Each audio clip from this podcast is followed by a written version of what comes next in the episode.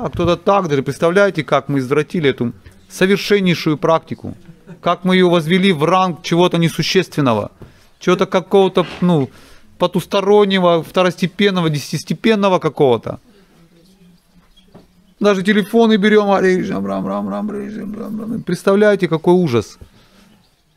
И думают, что нам не везет в жизни, почему так тяжело жить, почему я болею, почему меня кто-то не понимает, почему я конфликтую, почему все, почему, почему. Ну потому что мы совершаем величайшее оскорбление. Величайшее оскорбление.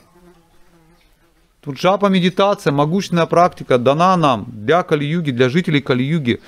Уйти в духовный мир за одну жизнь легко очень. Приложить усилия, как самая главная практика. На ней нужно сосредоточиться. Все остальное это все остальное.